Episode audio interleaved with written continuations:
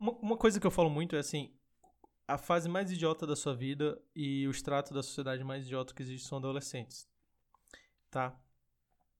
Isso pra mim é bem óbvio, é, provavelmente para o adolescente não é. E a grande diferença entre uma criança, sei lá, criança mesmo e um adolescente é que, assim, tecnicamente o adolescente sabe mais do que a criança. É... E o adolescente sabe menos que o homem adulto. Por outro lado, a criança, ela não sabe nada. Ela não entende como funciona o nexo causal, como funciona o mundo, etc. Ela é muito burra. É... E aí eu tenho um exemplo sobre isso da minha infância. É... Quando eu era pequeno, algumas pessoas falaram... Quando eu era pequeno, eu tava indo no, no médico e aí eu lembro que eu tava doente e eu pensei algo assim, cara, mas se, se, se, será que médicos ficam doentes? Eu pensei sobre isso. Eu tô doente agora, será que médicos ficam doentes? E aí eu, eu refleti assim, eu cheguei, eu cheguei na conclusão na minha mente maluca de criança lá, uma coisa bizarra, que, ah não, médicos não podem ficar doentes. E, e eu tenho dois argumentos. O primeiro argumento é que se médicos ficarem doentes, é quem, quem, quem, quem vai cuidar dos doentes? Então eles não podem. Eles vão tomar medidas para isso não acontecer. E o segundo é que médicos sabem curar. Então não tem como eles ficarem doentes. Então isso é um exemplo, puta, muito óbvio de como crianças são burras, assim, mas burra num sentido bem primitivo de não saber como nada funciona. Então, criança é retada mental, tá? Beleza. Só que, por outro lado, a, a, grande diferença entre a criança e o adolescente é que o adolescente também ainda é bem burro. Só que a burrice, se ela de fato causa um problema, está muito relacionado com arrogância ou, ou você ter noção que você é burro. Então, ter noção que é burro é uma das coisas mais importantes para mitigar a burrice. Então, um exemplo aqui, puta. Imagina que você é uma criança, chega um cara estranho na sua casa. Esse cara tem uns caninos bem grandes, assim, ele veste uma capa, ele é, tem uma cara pálida, tem um sangue escorrendo da boca dele, e ele fica perguntando pra criança várias vezes, mas eu posso várias vezes, mas eu posso entrar, eu posso entrar, eu posso entrar. E aí a criança talvez ache, ah, isso talvez ache. Ah, isso pode ser um vampiro, sei lá. Então é melhor perguntar pro meu pai se ele pode entrar. E a criança vai perguntar pro pai, pai, eu posso deixar esse cara que parece um vampiro entrar? E o ponto aqui da história é que a criança não, sei lá, se tem um cara muito estranho, ela vai delegar a tomada da decisão para um cara inteligente. Porque ela sabe que ela é burra.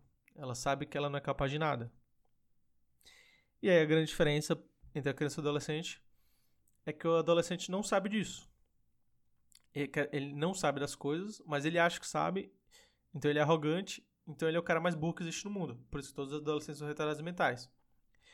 E aí, quando você está conversando com adolescentes, você vê eles chorarem copiosamente, assim, fazerem escândalos por uns problemas que você pensa, puta, eu passei por isso. E você pensa assim, cara, isso é muito básico, é muito fácil você, você lidar com isso. Pelo menos no sentido psicológico, tipo, cara, não liga pra isso, vai passar. Só que o cara não vai entender isso e ele vai achar que aquele problema dele bobo é a coisa mais importante da vida dele. E aí, quando ele tiver saído, sei lá, da escola, que tá fazendo ele sofrer pra caramba, ele vai tipo, caralho, como eu me estressava tanto com aquela coisa tão idiota, eu era tão babaca. E sim, isso vai acontecer. Só que não importa, isso, isso é o que as pessoas têm que entender. É, conversas não mudam a opinião. O máximo, o máximo que pode acontecer é uma conversa, plantar uma sementinha para daqui a 10 anos a pessoa mudar de opinião. Mas as pessoas não mudam de opinião, então, não, cara, nem tenta. Nem tenta perder muito tempo com isso. Você só, você só, só, só, você só analisa o sofrimento alheio porque as pessoas são boas, vê isso de longe e fala, nossa, sofrimento, né? Legal. E é isso, cara. Você não vai, você não vai conseguir tirar ninguém dali da tortura pessoal que ela se impôs. Você não vai, você não vai conseguir. Se você tentar, você vai se fuder, tá bom? E, enfim. E aí um, um, uma coisa que eu vejo, puta, erro básico, básico de adolescente é sobre carreira, né? Uma coisa, uma coisa que Hoje em dia, para mim, é, cara, muito óbvio, mas você vê que nenhum. Nem, uh, uh, os, as pessoas não, não têm ciência disso na idade certa. É sobre escolha de carreira. Então você vai conversar com um típico adolescente idiota e ele vai falar algo, algo do gênero. Puta, eu gosto muito de, sei lá, de biologia. Eu queria ser. Podia ser médico, né? Acho que medicina me interessa por causa disso. Eu gosto de matemática, podia ser engenheiro, não sei. Etc. E aí existe. E, e até acho que talvez os professores imbutem a mentalidade. Imbutem, imponham a mentalidade assim aos alunos, não sei. É, mas o ponto aqui é você originando sua carreira ou procurando o que você quer fazer da vida baseado em conteúdo. Ou no conteúdo da carreira. E hoje em dia essa coisa mais idiota eu imagino que alguém poderia fazer. Tá? E é muito simples por quê? É muito simples por quê? Imagina algo que você gosta. Então eu vou pegar de exemplo, eu gosto bastante de ler livros. Eu gosto muito de ler livros, eu leio, tá?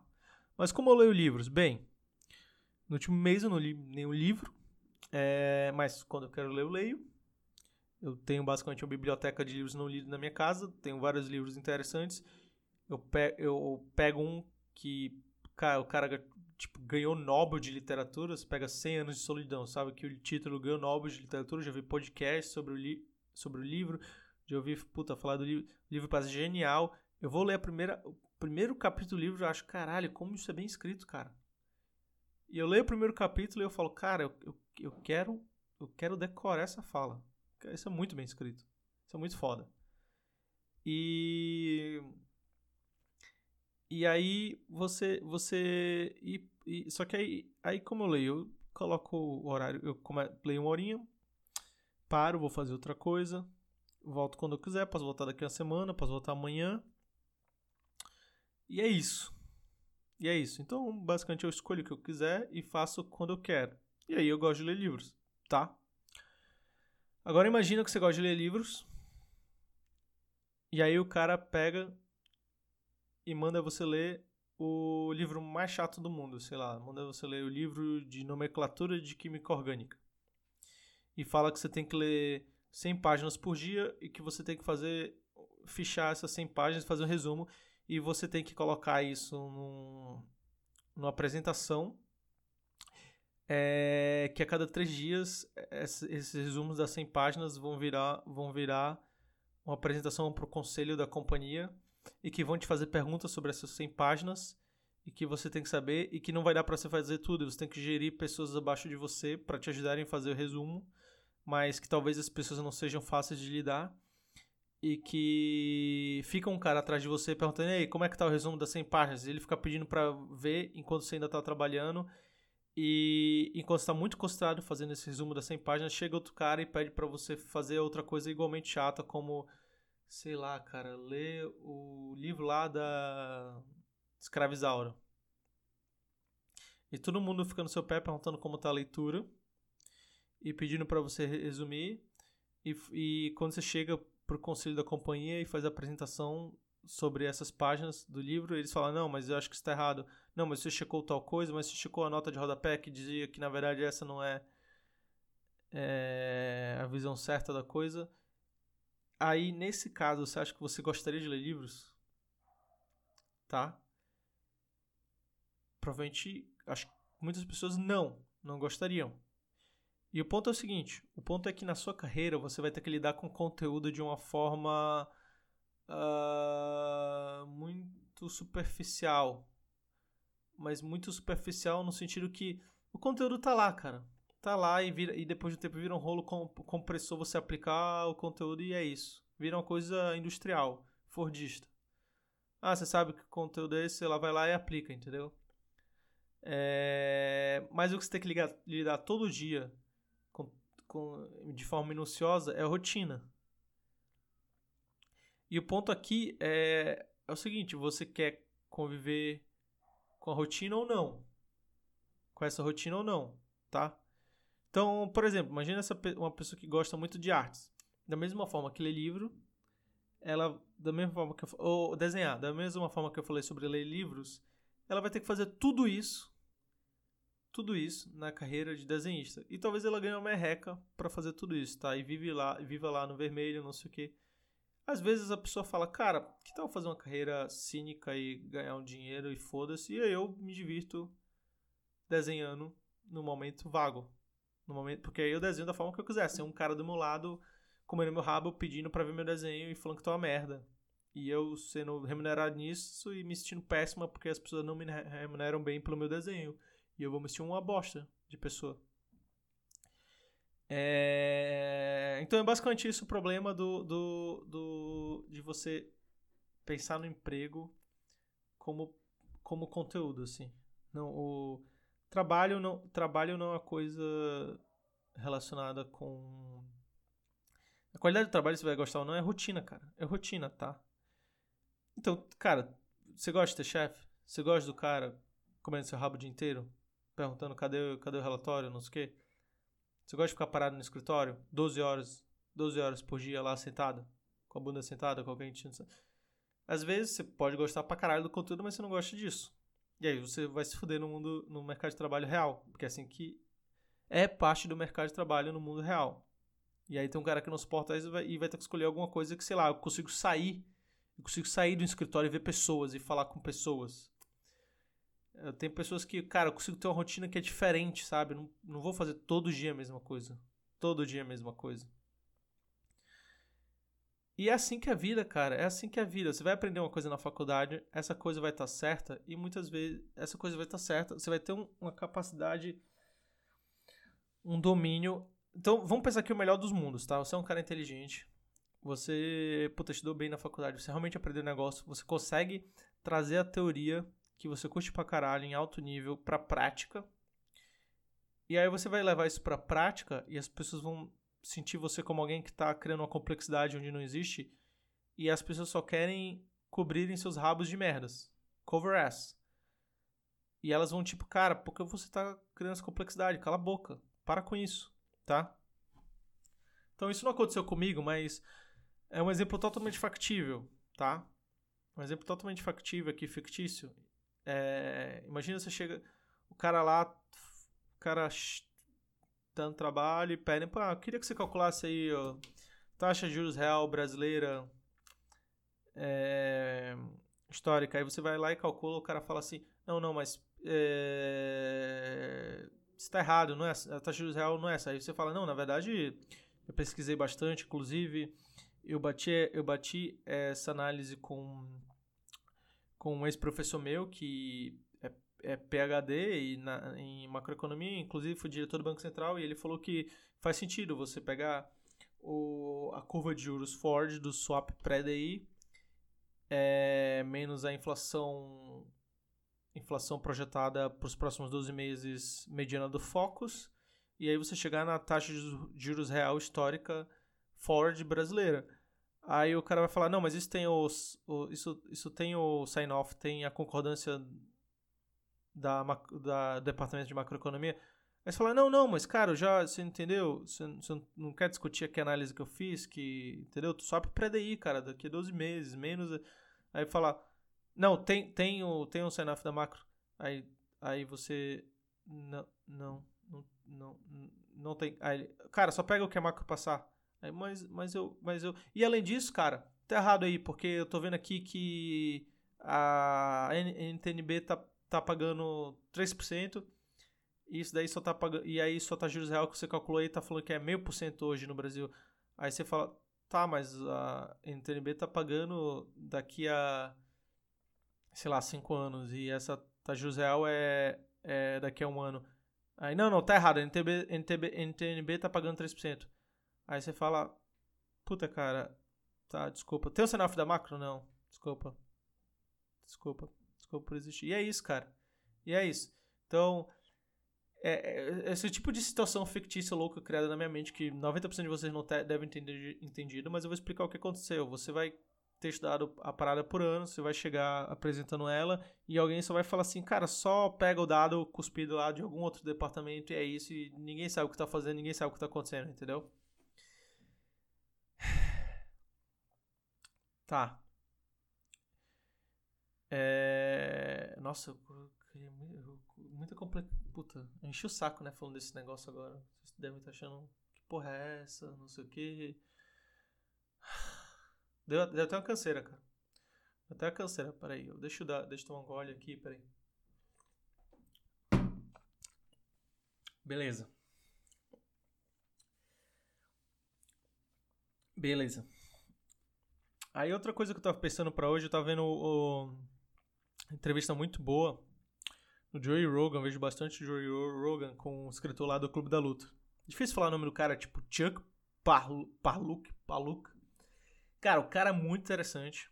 Indico pra caramba essa entrevista, tá? O cara é maluco. Ele é maluco, assim, cara. Eu fui dar uma pesquisada depois da entrevista e aí eu vi que ele só, ele só, ele só escreve coisa bizarra, assim, sabe? O outro, tem o Clube da Luta, que é bizarro. Aí eu vi outro livro dele, Choke, que é tipo um cara que só sente tesão se for estrangulado. E na entrevista dele, Joe Rogan, ele conta umas coisas, história estranha, ele conta que ele escreveu umas coisas bizarras num, num clube de escrita que ele fazia parte. E aí um dia o cara que era tipo líder do grupo falou assim, Chuck, é, o pessoal pediu pra você sair do, do clube aqui, do, do, do como é, workshop, porque ninguém mais se sente seguro perto do seu lado. Então esse, esse é o nível de loucura do cara, tá? Um cara perturbado, portanto, muito interessante. Esse é o tipo. É, é assim que artista tem que ser, cara. Vi em algum lugar um podcast o pessoal falando assim: ah, mas porque aquele artista era um filho da puta, era chato, brigava com todo mundo. Aí eu fui pesquisando sobre artista chato, vi uns escritores português, um escritor português lá que xinga todo mundo, fala que Fernando Pessoa é uma bosta. E eu gosto pra caralho de Fernando Pessoa, tá? E aí eu fiquei pensando, caralho, por que vocês estão putos, cara? É assim que artista tem que ser. Eu acho que esse mundo de. de polarização na política, de. e de uma. De uma que é, cara, que é um mundo do. que agora é um moleque de 30 anos. Tá vendo pra caralho Marvel e tá, puta, discutir, fazendo podcast 3 horas discutindo o filme da Marvel. Nesse mundo atual, é, é, é, tudo time, entendeu? É tudo marketing time. E aí, nego fica preocupado porque falaram mal, porque o escritor falou mal de alguma coisa. E nego. Cara, escritor tem que ser perturbado. Cara, artista tem que ser perturbado. Eu vou te dizer um negócio. O pessoal falou assim: ah, vai ver o filme lá do do Rocketman lá e do, do, do cara do Queen, do Bohemian Rhapsody, Rhapsody lá, esqueci o nome. Esqueci o nome agora, vocês sabem, do vocalista do Queen que morreu. E aí o. E aí eu tava vendo, cara, eu não, eu não, não quero ver esse filme, sabe? Vai ser decepcionante. Sabe por que vai ser decepcionante? Porque os, esses filmes, eles vão muito focados em falar, puto, o artista é um cara que se superou, foda, não sei o quê. Só que o cara é artista, cara. E o legal do artista é que o artista é perturbado. Eu quero ver o artista, eu quero ver o artista no orgia, eu quero ver o artista praticando BDSM, eu quero ver um artista usando droga até ficar maluco, eu quero ver um artista batendo na mãe, eu quero ver um artista. É, puta. Expulsando o filho de casa e, e depois se automutilando. Eu quero ver isso no artista, caralho. Porra! Aí vai ficar mostrando como o cara é um grande artista, como ele é foda e como ele superou. Eu, não, eu, eu quero ver o artista perturbado, cara. Imagina que a vida é uma merda e que você tem que ser um cara no escritório. O único, única, único momento que você pode extravasar sem fazer nenhum mal. Pensa que o artista, quando ele faz essas merdas, então, quando o cara lá é um pintor, larga a família, deixa todo mundo na merda e para viver seu sonho louco, etc. Ou o cara, um cara, o Van Gogh vai lá e corta a orelha. É o único momento que você pode, sabe, extravasar e pensar assim, eu tô aqui no escritório, etc, mas eu podia cortar na orelha, morrer cedo e ficar famoso pós-morte. O único, único momento é, é através do artista, entendeu? Dentro do espírito humano, dentro do espírito humano, esse é o único momento de liberdade que a gente tem. É isso, cara. E depois ficar no escritório, caralho. Então, eu gosto do artista, artista perturbado. Artista, eu falo arti, artista, artista, porra é essa? Eu gosto do arti, artista perturbado, entendeu? Cara tem que ser assim, cara, senão não tem graça. Aí vai ficar aquele filme, puta, o filme do Cazuza lá, eu sei, eu sei, cara, que o Cazuza foi mais porra louca que aquilo. Você consegue fazer melhor. Eu vi entrevista com o Chico Buarque, dele falando lá que roubava carro, que roubava carro e fudia os carros. É isso, cara. É isso, eu nem gosto muito de Chico Buarque, Chico Buarque, mas depois que eu falo, puta, o cara, beleza, roubava carro e destruiu os carros lá. Fiquei, mano, fiquei um pouco mais puta. Fiquei, fiquei um pouco mais assim, é, Chico Buarque pelo menos, entendeu? Entendeu? Aí, aí, o, aí o pessoal, por exemplo, Lobão. Pega Lobão agora, o cara tá mais de boa, parece que tá, não tá usando droga. Pega o cara era maluco, velho. Aí o cara, o cara vai lá, hoje em dia o cara de, de direita ia no, ia no Faustão. É, mostrava lá uma camisa ao vivo do PT, que ninguém esperava, expulso do programa, depois o cara nunca mais pode entrar na Globo por, sei lá, 10 anos a nenhum nível. E, puta, e foda-se, eu não gosto de PT, mas é do caralho isso, porque é subversão, entendeu? Porque é o único momento, único momento do espírito humano em que, em que, em que pode existir essa subversão e, e, e eu, eu, eu, eu, eu, eu, através dele, tô me sentindo mais libertado. Eu não quero ver lá só pagando pau pro artista, ah, como ele era um artista bom, como ele cantava bem e lutou contra os preconceitos. Foda-se, cara. Todo dia tem gente lutando contra o problema. Eu quero ver o cara perturbado, cara. Porra. Cadê, cadê o lado maluco do cara? Enfim, tava falando da entrevista lá do. Tom do caralho, isso. Gostei que o Chuck lá do Clube da Luta, o escritor, é maluco. Fiquei feliz. Toda vez que eu fico artista que eu vejo um artista maluco, eu, puta, fico mais feliz. Eu, eu gosto de dois tipos de artistas, na verdade. Eu gosto do cara muito maluco e o cara, ou o cara tão introspecto que você fica, caralho, como assim? Como assim esse cara. Porque aí você fica, sabe, você fica. fica você fica um cara que só, só intenciona. Só, só você, você sente a intenção, entendeu? Você só fica imaginando o que é que esse cara. O que é que tá por trás da mente dele. Entendeu? Eu gosto do cara muito maluco ou do cara que é muito introspecto, que você fica assim, caralho, como, como assim esse cara escreveu um livro sobre uma, uma matança? Como assim esse cara escreveu um livro sobre escal, escalpelamento? Como assim? Como? E o cara totalmente, totalmente correto, totalmente na dele, totalmente pai de família, é, não fala nada fora, fora, fora da curva. Enfim, aí o Chuck é estava dando entrevista, né? Aí ele falava uma coisa sobre não existirem narrativas para homens.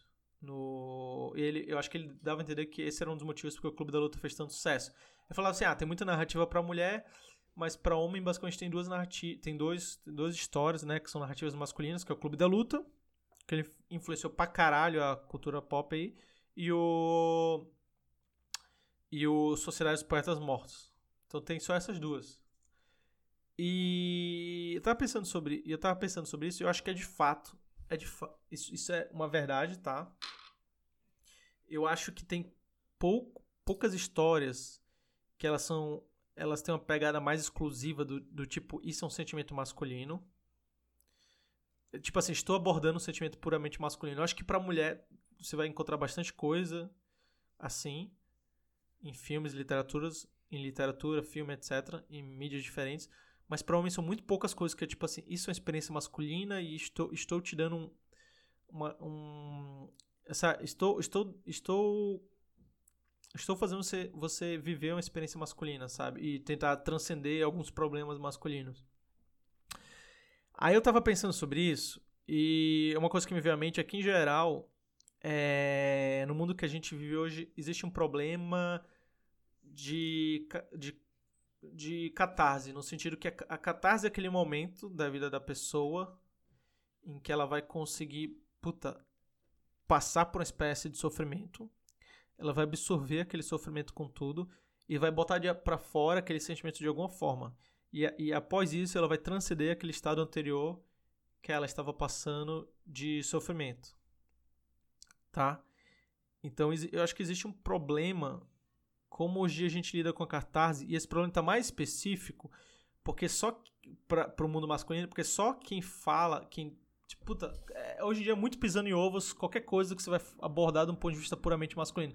Então, só, só quem, tem o, quem, quem tem a captura do mundo sentimental ou do, do, do espaço de discussão sobre sentimentos é, são pessoas que falam de um ponto de vista bem feminino. E o que é, e deixa, deixando e o que acaba deixando espaço é, deixando a catarse masculina muito de lado e o que acaba criando é, uma espécie de, de, de, do homem não saber como lidar ou como expressar seus, expressar seus sentimentos. Então, então vamos, vamos lá. Como deixar isso mais material, essa, esse meu ponto de vista aqui? Imagina que. Imagina, ele dá um exemplo muito bom que é sobre a. E, e, acho que isso não vale só para homem, tá? Hoje em dia, não, não saber ter uma catarse é um, é um problema de todo mundo. E, e, e, qual, qual é a fonte disso? A fonte disso é porque a, hoje em dia a metodologia que as pessoas vendem de, de gerar catarses, elas são, na verdade, produtos de mercado, elas são marketing, tá? Então, na verdade, elas são apenas uma forma de marketing, puta, sei lá, marketing politicamente correto, progressista, ou marketing até do puta cara que é conservador, entendeu? Não existe uma coisa humana, individualista de que de como você lida com o problema de forma honesta. Mas calma, cara, calma. Sei que tá estranho, sei que você não tá entendendo, mas vamos chegar lá. Então imagina o Chuck, ele fala sobre um caso que da mãe dele. É, ele fala que a mãe dele tinha câncer. Ela começou, é, ela começou a se fuder muito e aí ele tinha que cuidar da mãe dele. E aí chegou um ponto que ele falou que ele desejava que a mãe dele morresse. E aí chegou um ponto em que quando a mãe dele morreu, ele sentiu um alívio tá? E, e eu, tive, eu tive, por exemplo, um caso, talvez um dia eu fale mais disso, de um parente meu que tava para morrer. E aí eu tinha que visitar ele na UTI. Eu via ele e aí na UTI era uma coisa absurdamente assim horrível que sugava muita energia. Você chegava lá e, e tinha que. Você chegava lá, basicamente, o médico aparecia, te falava: Ó, oh, a, a ureia, sei lá, do cara tá tanto, é. tal, a respiração tá assim. Começava a dar uns dados, falava se melhorou ou não da última visita. Você via a pessoa destruída e você tinha alguns minutinhos para ver e ia um parente por vez. Aí depois acabava, vocês ficavam lá com todo mundo triste, chorando, porque era UTI. Então só tinha as famílias lá chorando que o parente estava fudido. E depois você ia para casa. Deixava lá seu parente na merda, isolado, sozinho. Tá? Uma sala gelada pra caralho que já aventava que a gente tava falando de morte. Tá? Aquele gelo, aquele gelo da sala já lembrava aqui, aqui, aqui o assunto é morte, aqui o contexto é um contexto de morte. Tá? E aí meu parente morreu. E aí, antes dele morrer e depois dele morrer, eu lembro que eu, eu fiquei num sentimento de revolta, que eu não, não vou falar muito porquê específico, mas teve, teve muita gente que chegou para mim com falando coisas assim, cara, você tem que, é, ah, não, mas cara, se for a hora, se a hora for chegar agora, já viu muito, faz parte, não sei o quê. E era basicamente a conversa do tipo entenda que se entenda, se isso vai acontecer tudo bem, bola para frente. E aí, na verdade, até pode ser que que acontecendo aquilo, bola para frente, mas o sentimento que eu tinha no momento era, cara, se eu pudesse apertar um botão para pessoa não morrer, eu apertaria na hora, assim, certeza. Então aquela morte me fazia muito triste e me deixava mal. E eu não tinha um segundo, um segundo da minha experiência é, assim, não me dava vontade de, de ter um sentimento do tipo, ah, não, é isso, né, gente? Ah, foi, foi, foi triste, mas faz parte. Na verdade, todo momento, a todo momento daquela experiência, eu, eu, queria, eu queria me dedicar a um sentimento incontroverso de que aquilo era triste, que aquilo era pesaroso e que eu não, eu não, eu não assim, eu não queria eu não queria dar espaço para nenhum sentimento de tipo, ok. E para mim, a única forma de lidar com aquilo era aquilo era tri seria triste sem ressalvas. E esse, isso era o que me fazia sentir. E, e só depois de colocar isso para fora dessa forma, eu, eu, eu, eu consegui assim transcender um pouco aquele momento. Só depois. E eu acho que quanto, enquanto, enquanto eu fugisse daquilo, enquanto eu falasse para mim assim, não, a pessoa, a pessoa morreu, mas tudo bem, eu desse desculpas para mim e não me entregasse de forma. É, de, não me entregasse de forma sem ressalvas aquele sentimento de tristeza, eu não conseguiria transcender aquele momento. Não conseguiria. Então, minha catarse. Minha catarse. Ela correta era se entregar à tristeza, de fato, e falar, puta, aquilo é uma merda e não tenho o que dizer sobre isso, não tenho o que adicionar. Não tem nota de rodapé para colocar aqui. E meu ponto aqui, então, voltando um pouco para a história do Chuck, de como a gente, a sociedade, puta, não, não, não entende bem como lidar com não entende bem como lidar com catarse. Existe um guia politicamente correto e aqui politicamente correto num sentido conservador, assim, do tipo assim, ah, isso é isso, é quase que é, é menos é menos um, uma discussão aqui política e mais é uma, uma discussão isso está tão tá tão uh, integrado a um mecanismo reativo do ser humano, esse, esse guia, que é todo mundo age assim, de como agir em relação a alguns problemas ou sofrimentos, entendeu?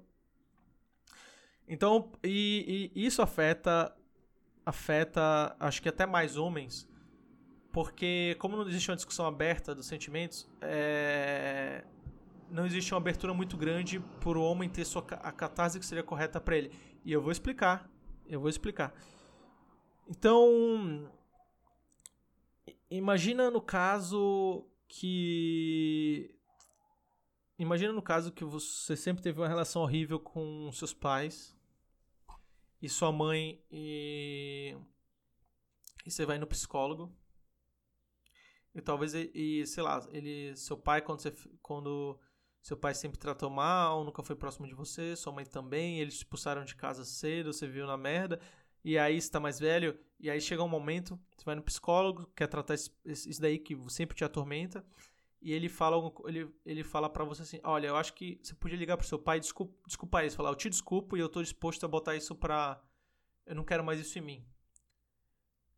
É, eu acho que isso, talvez esse, esse tipo de atitude talvez fosse aceita e aí você desculpando seu pai, seus pais, teoricamente você conseguiria transcender o problema. O negócio é que não necessariamente isso é a, o, o, que, o, que, o que vai libertar o cara. E, o que, e lembrando que nós somos seres, tipo, animalescos, o que vai libertar o cara, às vezes, é uma coisa animalesca. Então, às vezes, a única coisa que vai libertar o cara, de fato, é ligar pro pai e falar assim: olha, eu acho que vocês foram uns bostas por terem me tratado como vocês me trataram. Foda-se vocês, eu superei minha vida e acabou. Não quero mais ouvir mais nada de vocês, quero cortar a lição para sempre.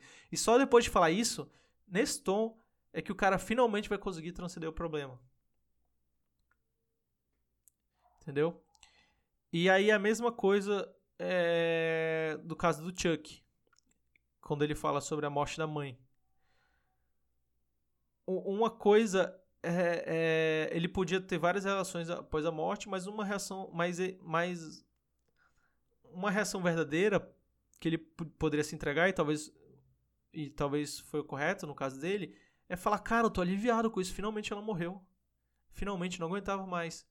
E só e só se entregando a esse sentimento de alívio e não e não fugindo dele que talvez ele finalmente consegui, cons, cons conseguiu ou conseguiria transcender todo aquele sofrimento.